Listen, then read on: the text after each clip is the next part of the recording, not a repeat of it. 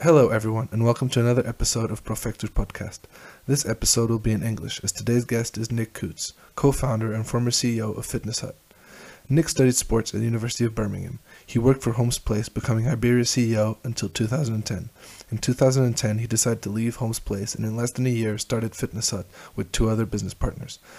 Fitness Hut quickly became the market leader in gym and fitness providers in Portugal. Since selling Fitness Hut in January twenty eighteen, Nick is also a bar, bar, board member for A G A P, Europe Active, and Viva Gym, in which he is also an investor. Nick is also an investor in several apps like Sister, Killing Kittens, and Motosumo, the latter being a fitness app based in Denmark in which Nick is also chairman of the board. On another note, Nick is a Brazilian Jiu-Jitsu black belt in which he competes regularly. Thank you very much, Nick, and we hope you enjoy this episode.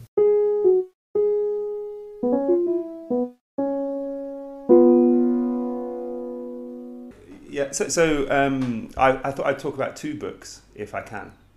I mean, they're quite different because one is a novel. So, I mean, I read a lot. Um, my one of my great pastimes is reading novels, sort of losing myself in, in, in books. Um, and then the other one is more of a management book. Um, so I could talk about both of them.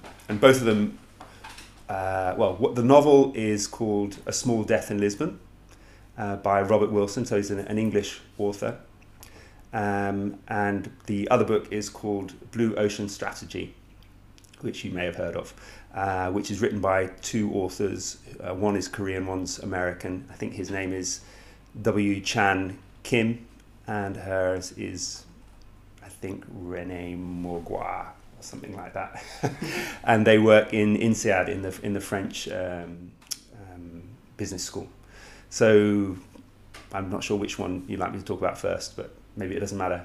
Whatever you want to. Yeah, okay. So A Small Death in Lisbon is, uh, I would rank that in my top three books of all time. And I have read a lot of books. Uh, I'm, I'm talking about novels. I mean, I, I read, I'm always reading novels, so two or three novels at any one time. And I put that right up there in my top three. And uh, firstly, the genre. So it's it's set in, well, a part of it is set in World War Two, which I'm fascinated by. Uh, and the other thing is the location, because it's set right here, hence the name. And uh, it starts off, it's, it spans three generations. So it starts off, I think, in nineteen forty-one. Um, and of course, as you undoubtedly know, uh, Portugal was neutral in the war. And uh, it's not just set in Portugal and Lisbon, but it's very much set between Lisbon and Cascais and Estoril. So really, really relevant, quite exciting. Uh, there's lots of uh, uh, you know, places which one recognises, and uh, I was learning. It actually got me into to reading more about that era uh, for Lisbon and for Estoril. And so it's it's essentially starts off, I think, in the late nineties or the early nineties anyway, where, um, so more or less modern day, um, but not for you guys because it's thirty years ago, but for me, modern day. So a lady or a, a young woman or a girl is murdered brutally, and the detective that is trying to discover what's happened to her, uh, you know, starts investigating, and then the whole story kind of switches through right back to nineteen forty-one. And essentially, it pulls together these. The, the, it follows a family from uh, the wartime right through to modern day, and it's linked to um, something which was going on in Portugal, which you may know about, which was the mining of a precious ore or a precious metal uh, called Wolfram, which was used by the Nazis or by the Germans to fuel their uh, their bombs, essentially their rockets and their bombs. And it's it talks about how there was essentially this illicit trade going on because um, Portugal had agreed to be neutral, and yet they were selling uh, this wolfram to, to the Germans and then having it transported back to Germany. And uh, it talks about how one of the major banks, um, which still exists today, essentially was funded, uh, that the founded rather, on the, um, the profits from this uh, illicit trade. And it just talks about, you know, all, all the way through the Salazar era, which is, is fascinating because, you know, he was essentially, uh, from one point of view, the most successful dictator in history, or certainly of that era, because he lasted so long. And he, uh, for, for all of his many, many, many faults and the horrific things which went on under his regime, he was very successful in terms of navigating what was rather delicate position for a, a small country in terms of keeping neutral and keeping uh, the Allies and the Axis powers calm, uh, whilst making sure that his small, uh, basically defenseless country wasn't invaded, because at any given moment Portugal could have just been taken by the Nazis as a strategic position, because it was very strategic in terms of being on the Atlantic, et cetera. Um, so that's that's also woven into it, which I find is interesting. And it just really cleverly holds together. And then when it comes to the modern day, um, and it's pursuing uh, the suspects and the life story of this girl that's died, or the, sorry, that has been murdered, um, it's describing road by road and largo by largo Cascais. And then I suddenly realized, oh my God, that is the square where my house is. And, and she lives in the house opposite. And it, it's like, it's mind blowing, you know, that you're reading a story and you're thinking, wow, she's, she was just over there in, in the book. Uh, so this guy, um, brilliant author, um, Robert Wilson, he wrote a series, unfortunately for me, not enough. You know, the series is too short. I think that they're not connected, but they're they're following a similar kind of uh, genre, if you like, or subject matter, which essentially is Lisbon during World War Two. Uh, and I learnt about the espionage and the spying which was going on, because we had, you know, the two protagonists, the the, the Brits and the Germans, had their, their headquarters in Estoril. So the Germans had the what's now what was and still is the Palacio Hotel, um, and then the Brits had, I think, the Hotel Londres, no surprise. And it talks about the how the Estoril Casino was where they would meet at the weekends, uh, and there would be dancing, etc, etc. And, you know, elsewhere in the world these two powers were slaughtering each other, and yet here in Portugal, Lisbon, Estoril, it was neutral, and they went to essentially to cocktail parties and dances together. And occasionally people would be um, kidnapped by the Germans and then transported back to Germany for questioning or whatever. And then the other interesting aspect of it, just to finish off on, on the small death in Lisbon, is this, this terrible uh, tragedy which we all know of as the Holocaust was taking place. And it talks about this, essentially this migration of people, mostly uh, Jews, but also all sorts of other people who were being pursued Um, across Europe, fleeing west. And of course Portugal is the westernmost part of Europe. They were fleeing west, and it talks about and describes how they were, you know, getting f through checkpoints and sneaking around, and um, in many cases paying people off to get as far as they could. And then there was this kind of uh, this community in Portugal, in Lisbon, of not quite destitute but definitely homeless people who had got as far as they could and now are trying to work out how they could uh, pay or negotiate or wrangle their way onto the very few ships which were going from Lisbon to the U S, which was obviously safety. And there were, you know, thousands and thousands of these people, some of them destitute, some of them with lots of money, lots of royalty or aristocrats, all living around Lisbon and Estoril. And so there's this kind of mixing of the Nazis, the Brits, these very, very wealthy people from all over Europe, and, and Jewish people as well, rubbing shoulders with the Portuguese secret police, uh, the Gestapo, et cetera, but all essentially, you know, safe from a, a certain point of view, because within this jurisdiction there was no, well, the Germans weren't able to perpetuate what they were doing elsewhere in Europe. So, um, yeah, that's, that's really one of my top three books, and I'd recommend it. Fantastic.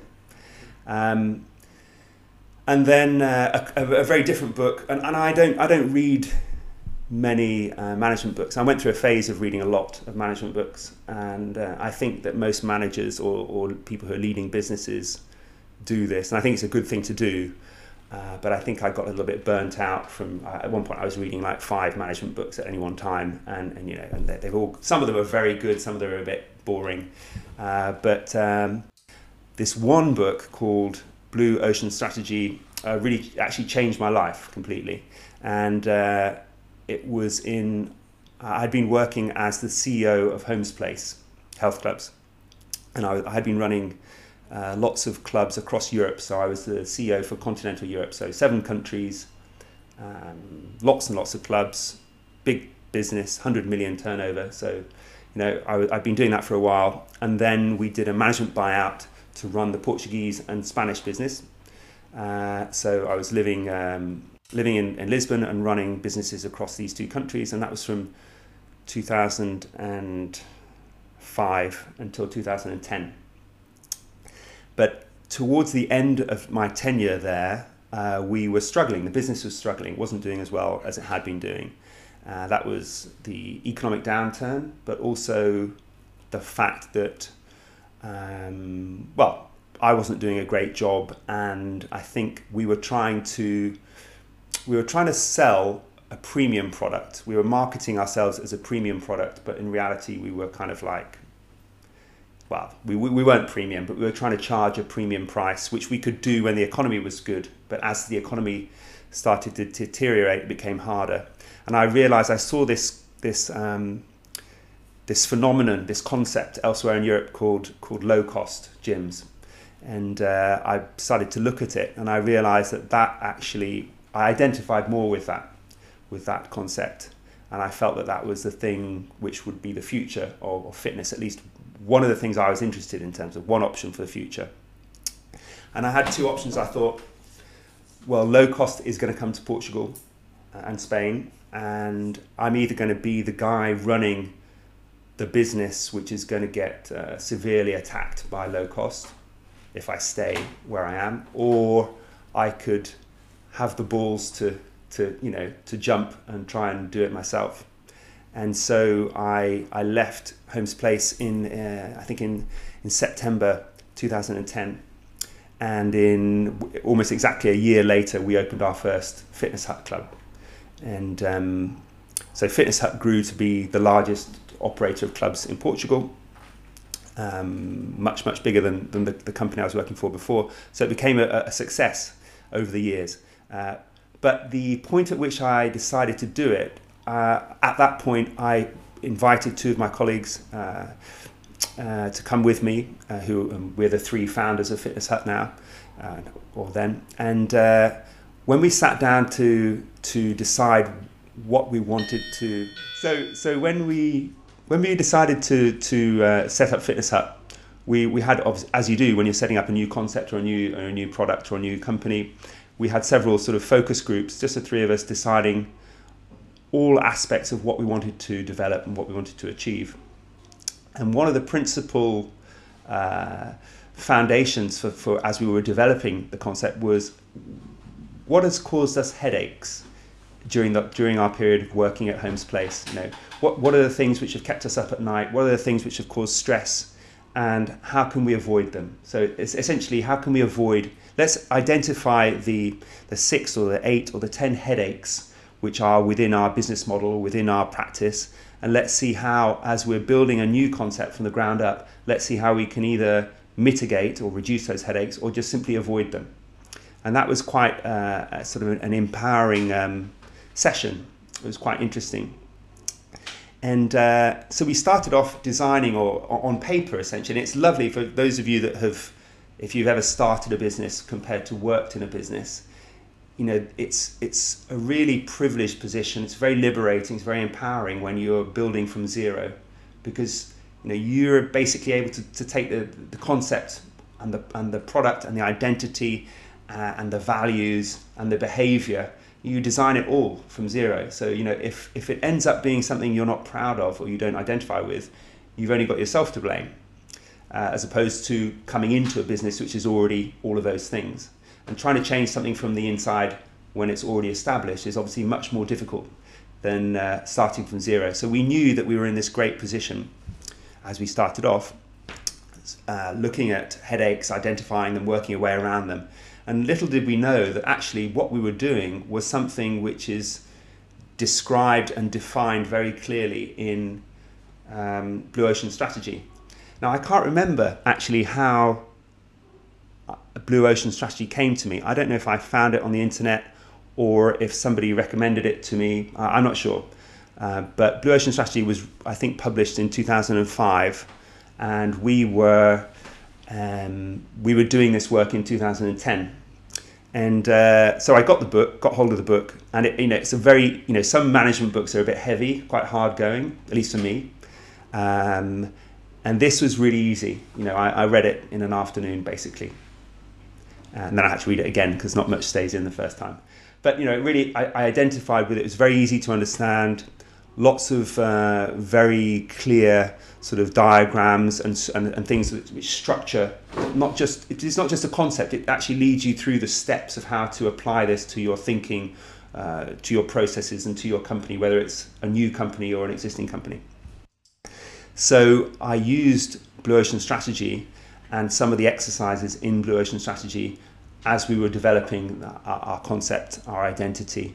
And the basic tenet of Blue Ocean Strategy is you're going to, well, it's that most businesses and products um, are competing for the same, uh, the same captive audience or the same uh, customers or clients, and they're competing in a red ocean. And why is it red? It's red because all of the fish and the sharks are there killing each other for the same Uh, for the same um, goal, the same uh, customers. Because essentially, most businesses are doing the same as each other, just with some differences. Just, some are doing it better than others, some are, there's some small adjustments, but basically, whichever sector you look at, basically, uh, you know, one camera maker is the same as another camera maker, uh, computers, et cetera, broadly the same, small differences. And so what it argues is, within Blue Ocean Strategy, it, it suggests to you that to be successful, um, you should swim towards the blue ocean where there aren't any other fish. And essentially what it's saying is that you are, you're making competition irrelevant because you're doing something, you're designing something which is so different um, that um, what the competitors are doing is, is a non-issue. And so it's, it talks about creating more value for the end user uh, and doing it at a, a cheaper price. And so it helps you analyze uh, your business or your product, break it down and say, I don't like this, so I'm going to do I'm going to do less of it, or this is this is not adding value, so I'm going to do less of it. This also not, so I'm going to remove it completely. And then this does add value, let's increase it, or let's put the turbochargers on that and do more of it. And we're going to introduce this, which nobody was doing before, and that's also going to add. So there's these four, there's these four aspects. And when one applies that, bearing in mind this was this was ten years ago, uh, you know, we, we were applying that to to the, the health and fitness sector, uh, which at that time was basically what we would know as a classic gym. That's one one part of it, and then the health club. Um, But there wasn't the low-cost uh, product uh, at that point. It was just starting in, in some other countries. And so we visited uh, some of those other countries and saw what was going on. And we came back and we thought, we, we can do this, but we can, we're going to adjust it and do it better. We'll apply Blue Ocean Strategy and we will build uh, a product which is very relevant. So it's got to be relevant to, to the consumer uh, and, most importantly, completely disruptive to the existing players in the market. So we didn't want to just come in and do, you know, another Holmes Place, but better. We wanted to do something transformational um, and disruptive. And we did that not just with our clubs, but also with our relationship with uh, personal trainers, which is obviously a, bit, a big aspect of, of what we do. And, and yeah, so basically from, in terms of Blue Ocean Strategy, I, whenever I get the opportunity, if I'm talking to people, not just in fitness, but uh, anyone who's interested to listen to me uh, who might be starting a venture, I say read Blue Ocean Strategy because it's exciting. As you can see, I'm excited talking about it. I mean, it's easy to be excited having applied it and look back over ten years of growth and success. But from the beginning, if you have the discipline to apply a, a framework, if you like, or an infrastructure, uh, sorry, or a structure uh, uh, uh, on top of what you're thinking about doing, it helps make sense of things. And I'm quite a kind of naturally quite a freestyle thinker. I'm all over the place. I don't like structure. I don't like, you know, having to follow things in sequence.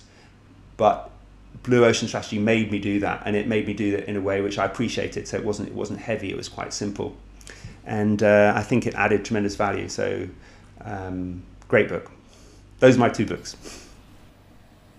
Uh, I wanted to ask you a question related to the Blue Ocean Strategy book, which is.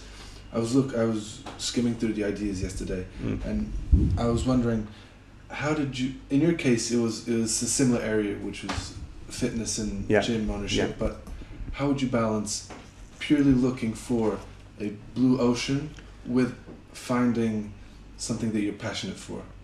I mean, I know. The, yeah. More on a personal opinion, in your opinion on this. Yeah, look, I mean, I think, um, first of all, I mean, I, I talk to my, my kids about, you know, because it's funny how, I remember when I was, when I finished university, I still didn't know what I wanted to do. But I think there's, there's maybe there's, might depend upon the person, or maybe these days it's the case that it seems to me that kids are, they either they're put under pressure or they put pressure on, the, on themselves to try to decide what they want to be from quite a young age. So I'm telling my fifteen-year-old, don't worry about it, you know, uh, and because they're choosing G C S Es or I B and they're thinking that they need to be following a certain path. And, uh, and they occasionally ask me for advice uh, or my opinion for what it's worth. And the number one thing I say to them is pursue the thing you love or the things you love, because it's so much easier to be good at the stuff you enjoy. You know, it, I mean, if you're great at, uh, at maths, okay, but don't do maths because you think you've got to do maths. If, if, you, if you're not very good at maths, don't worry about it, you know. And if you're good at, and, and it, it doesn't, you know, people also sort of think, well, you know, Uh, and I have a degree in sport, so which you know, so I'm a bit biased. Uh, but some people think that, well, that's not a proper degree. But you know, in the end, as long as you're doing um, pursuing the thing you, that you love, it's much easier to be good at it. And I think um, there's a kind of a bit of a cheesy expression, which is if you if you do the thing you love uh, as a job, you'll never work a day in your life. Um, so I think if people are starting out and they're thinking about Blue Ocean Strategy, I would argue that you have to know what the thing is first. And my advice is make sure the thing is something you really enjoy, or you get pleasure from, because it's much easier to be good at that. So if you're an investor, it's slightly different, because then you're just putting money into a project. But, but people who invest in companies, um, they're investing really in the, in the people who are driving the project, first and foremost. So, you know, when I, I make some investments and um, I have to think the sector is interesting. I have to think the product is, is different. But most importantly, I need to feel that the people who are the founders or the leaders of the project are really all over it and that they really are passionate about it. So I think, you know, you have to, if you're talking to me about or asking me the question about people starting off a business and Blue Ocean Strategy, they have to be sure that they're developing or going into a business which they really love, first of all, and then apply Blue Ocean Strategy. Uh, on top of that, when you're talking about the four actions to creating Blue Ocean Strategy, uh, I've seen some things that the Fitness Hut does, for example, the workout of the week, which yeah. I personally, I find it fun when I'm there and you see something different, it's yeah. competitive, and you have the, the board. But what else did you feel that you had to raise the standards of in fitness under the banner of Fitness Hut here in Portugal? Um, well, one of the main things we do Um, which I think, it, look, I don't want to sound arrogant, but but I'm definitely proud, let's put it that way, about some things. I, and I appreciate that some things need to be improved, but if you're asking me specifically about which things did we identify as wanting to set ourselves apart and be, let's say, pioneering, exciting, market leaders, those kinds of things, I would say two things um, come to mind. One, it, you said the, the workout of the week, which I think is good, but in reality, a relatively small percentage of members do it. I think it's cool, and those that do it love it. Um, but but if I think about a couple of things we do, which are, let's say, which reach a, a broader number of members, one would be the gym-based classes. So we, as you know, we have group fitness classes in studios, which is obviously traditional. There's nothing Blue Ocean or pioneering about that. But we also launched, right at the beginning, these four classes, which are short classes, which take place in the gym, which you don't need to book for. And, you know, you see the gym instructor going around inviting people to come and do the abs class, these short sort of ten minute classes, or the or the mobility class, or the um, the functional training class, those kinds of things. And by the, the objective there is to try to essentially educate people about the reality of working out and getting a good workout without using equipment.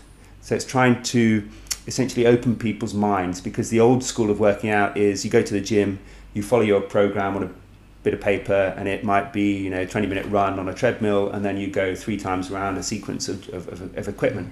But the, myself and, and my partners were very committed to uh, functional training. That's, that's one of the things we love. And for me, that's, you know, it's not CrossFit, it's not athletic training, it's not bodyweight training, it's a whole range of things. but the probably the common denominator is you can do them with just what we call small equipment. And so that, um, I think, drove us to to create what we call the open studio, because we were looking also, you know, you've got to look at a business, it's not all fun and being creative, you've also got to look at the cost side and, and the numbers and all those kinds of things. And what bothered me was, or what bothered us was that, um, you know, when you build a club, whether it's a, you know, a Fitness Hut is around one thousand eight hundred square meters, you know, of course, a Holmes Place or a typical health club is three and a half to five thousand square meters, but whatever the size of the club, when you have studios, like dedicated group fitness studios, like spinning studios or cycle studios or uh, body pump studios, et cetera, that's a room which might be one fifty, two hundred, two fifty square meters, which is dedicated to classes. So it's great when it's being used, and if it's very big, you might have thirty people in there getting a good workout. But even if you have a very big, uh, sorry, a very, um, yeah, a, a large group fitness schedule, typically studios are, more, are empty for more hours than they're full, right? So they stand idle, they stand empty. And the problem there is you've got, let's say, two hundred square meters of studio, which cost more than the rest of the club because they have dedicated air conditioning and they've got more technology and more lighting. So on a per square meter basis, that's one of the most expensive parts of the club, standing empty. And so we said, how can we Uh, aproveitar, how can we how can we make the most out of that space? And uh, we said, well, let's do an open studio. And so we were the first uh, the first chain or the first gyms, I, I think, anywhere in Europe to start doing this. We said, next to our traditional gym, we're going to put in uh, a, a studio which is going to be open. We're going to put um, athletic flooring in, so that's that, that, that green flooring, and we're going to try and create the the feeling or the ambient of this is kind of an athletic tr training uh, playground, you know, with the with the the meters on the floor. We're going to have a lot of cool small equipment, you know, medicine balls and kettlebells and things like that, and we're going to use that that space when there are traditional classes, which are essentially using the space but also open. And we got lots of feedback from people saying, that won't work because the noise and people are going to feel exposed and nobody's done it before. And it works really well. And not only does it work well for the people in the classes, but it works well for people who aren't in the classes, because what we wanted, one of the, the, the points we were trying to achieve was to create a sense of openness and energy being transferred. And of course, if you close every, every aspect up, the energy has to stay in that, in that zone. Whereas it, now, if you go to a Fitness Hut at a peak time and you've got a class of twenty people doing group doing a group fitness class in the open studio, if you're working out somewhere else, that energy is coming over and being it's, it's you know it's spreading, you know you can hear the, the music, you can hear people going woo woo, you can see stuff going on. So it creates a kind of vibe which I think adds in a kind of, well, it definitely adds to the experience. And most importantly, we are making the most of those square meters, even when there's not group fitness classes on, because when there are, of course, people go on and use use that space for themselves. And you mentioned about doing something that you pursue that you love. Yeah. And you linked to it at the beginning about leaving Holmes Place and your your decision of, am I going to be the one fighting to maintain market share, or am I going to be the one creating something new? But do you have any tips on, I wouldn't say quitting the corporate ladder, but knowing yeah. when to jump off and pursuing yes. that I mean, look, dream that everyone has? Yeah, I think it, it's easy for me to say in hindsight. Uh, you know, I would say a couple of things.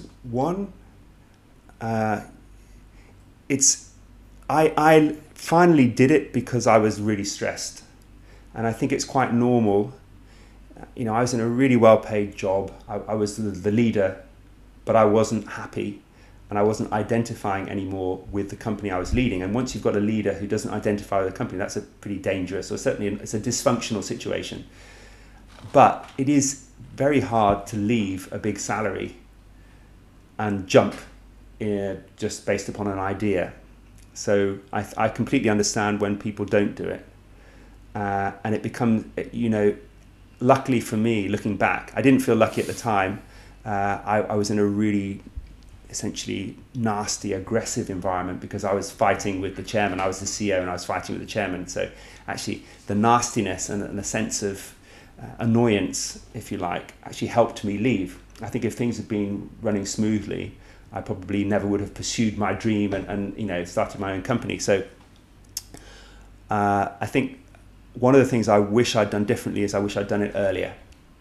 I mean, it worked out fine, but uh, I think if you work for a long time in the corporate environment, you there's a risk of, and, and bearing in mind, I worked for the same company for twenty years. I'd never worked anywhere else, or, albeit in different countries and in different uh, roles. I'd only worked in Holmes Place. And if you do that, you have a day, if you don't have, a, a, you know, if you're not super confident or super sure of your own, sure, sure of yourself, you can lose perspective on your own value, if that makes sense. So I, I felt very nervous about whether or not I would be taken seriously once I left Holmes Place. And of course I, I was, you know, we raised finance and we did fine in terms of getting the, the business going. So my advice would be, be confident. Don't just wait for things to get bad before you have the balls to, to pursue your dream. But also don't underestimate the benefit of corporate life, because um, you know, most new ventures fail. And uh, I think one of the reasons they might fail is because people think, well, it's easy, I know how to do it. And if you actually objectively look at them and their curriculum and their history, they don't have any experience in it. So, well, what do you expect? So when I Uh, left to start this business with my two colleagues, I think we had something like fifty years of experience between us. So, you know, so that's a little bit, so it was a startup, but it's a quite, it's a, I felt very confident it was going to work. It, would, it wasn't like saying, okay, I think I'm going to do that, you know. So I'd, I'd caution people being too exuberant or, or overly confident, but I definitely would say once you've got your experience and you, you think you can do it, don't, don't hang around for too long. That's one thing we wanted to ask you, because you said you wish to have done it earlier. Yeah.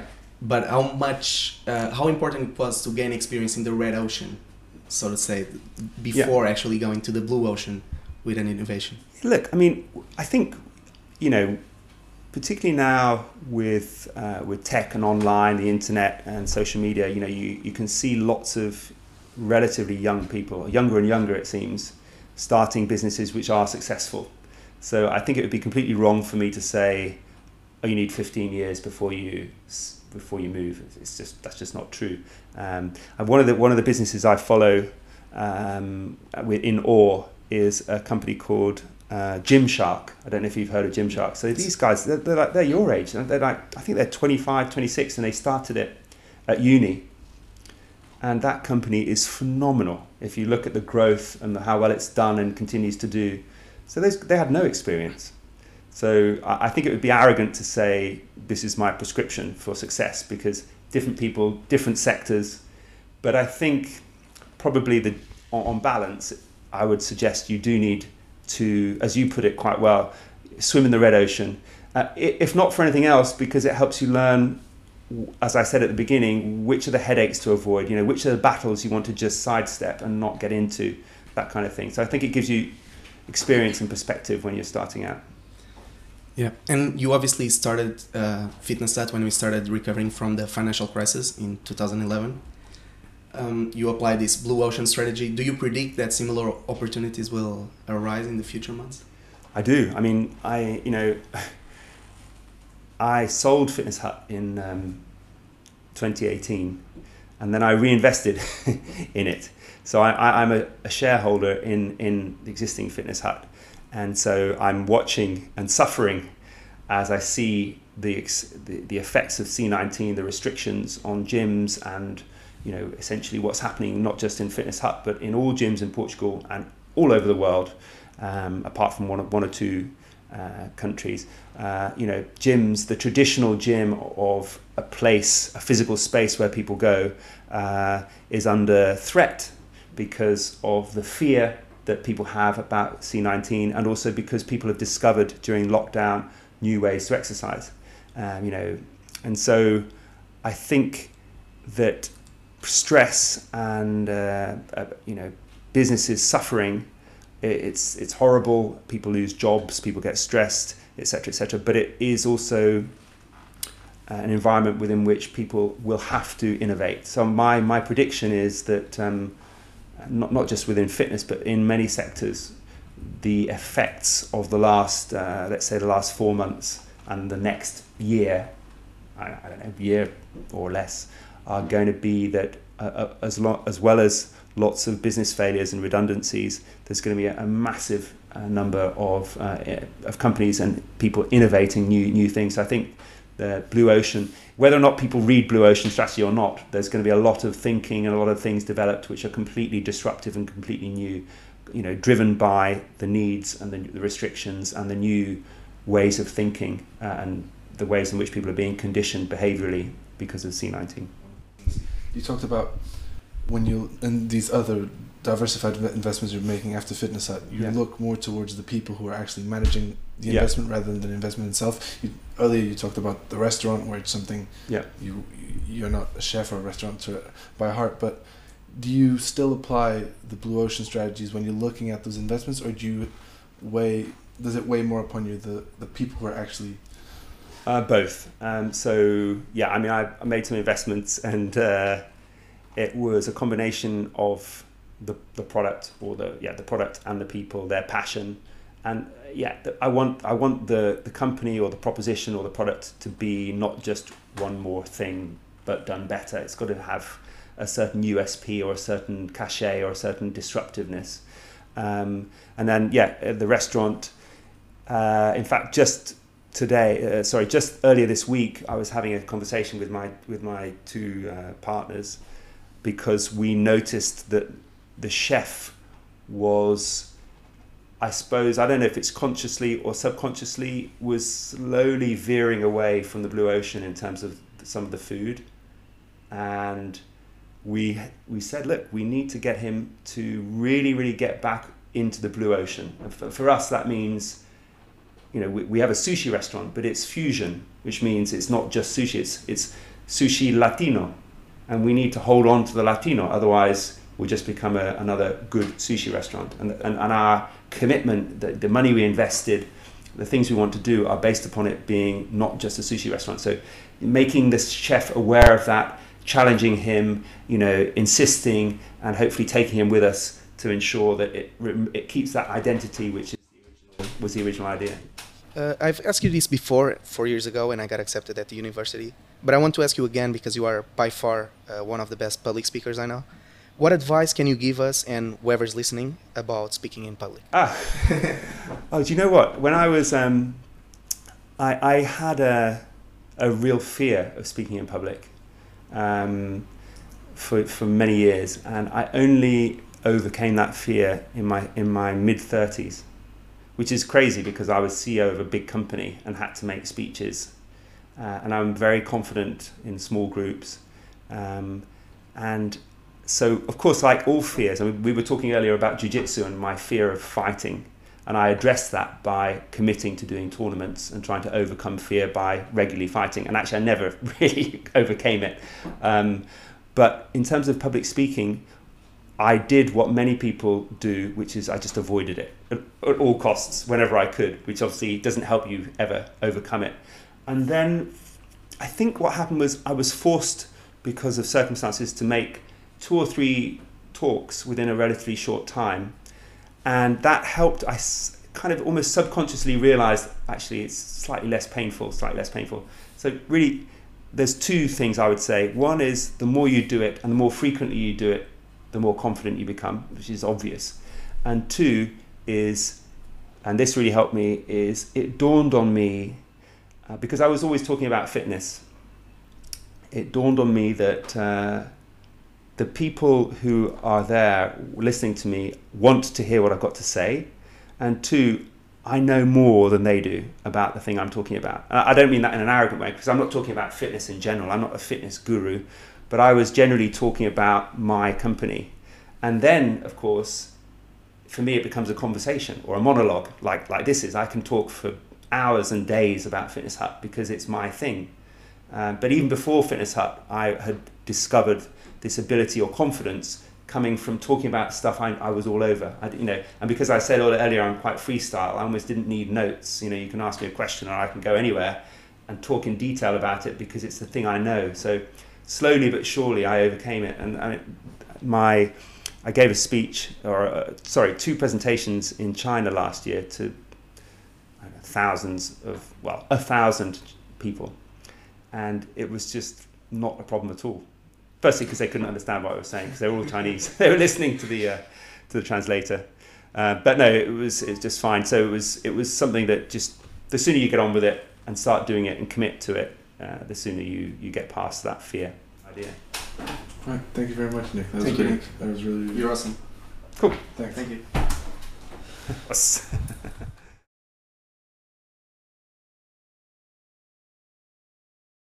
Na Ozi Energia temos um serviço integrado e especializado de energias, combustíveis líquidos e de aviação, eletricidade, pellets e gás para a sua casa. E temos também uma energia que mais ninguém tem, a das pessoas, sempre com a melhor assistência técnica. Ozi Energia, a energia que aproxima Portugal.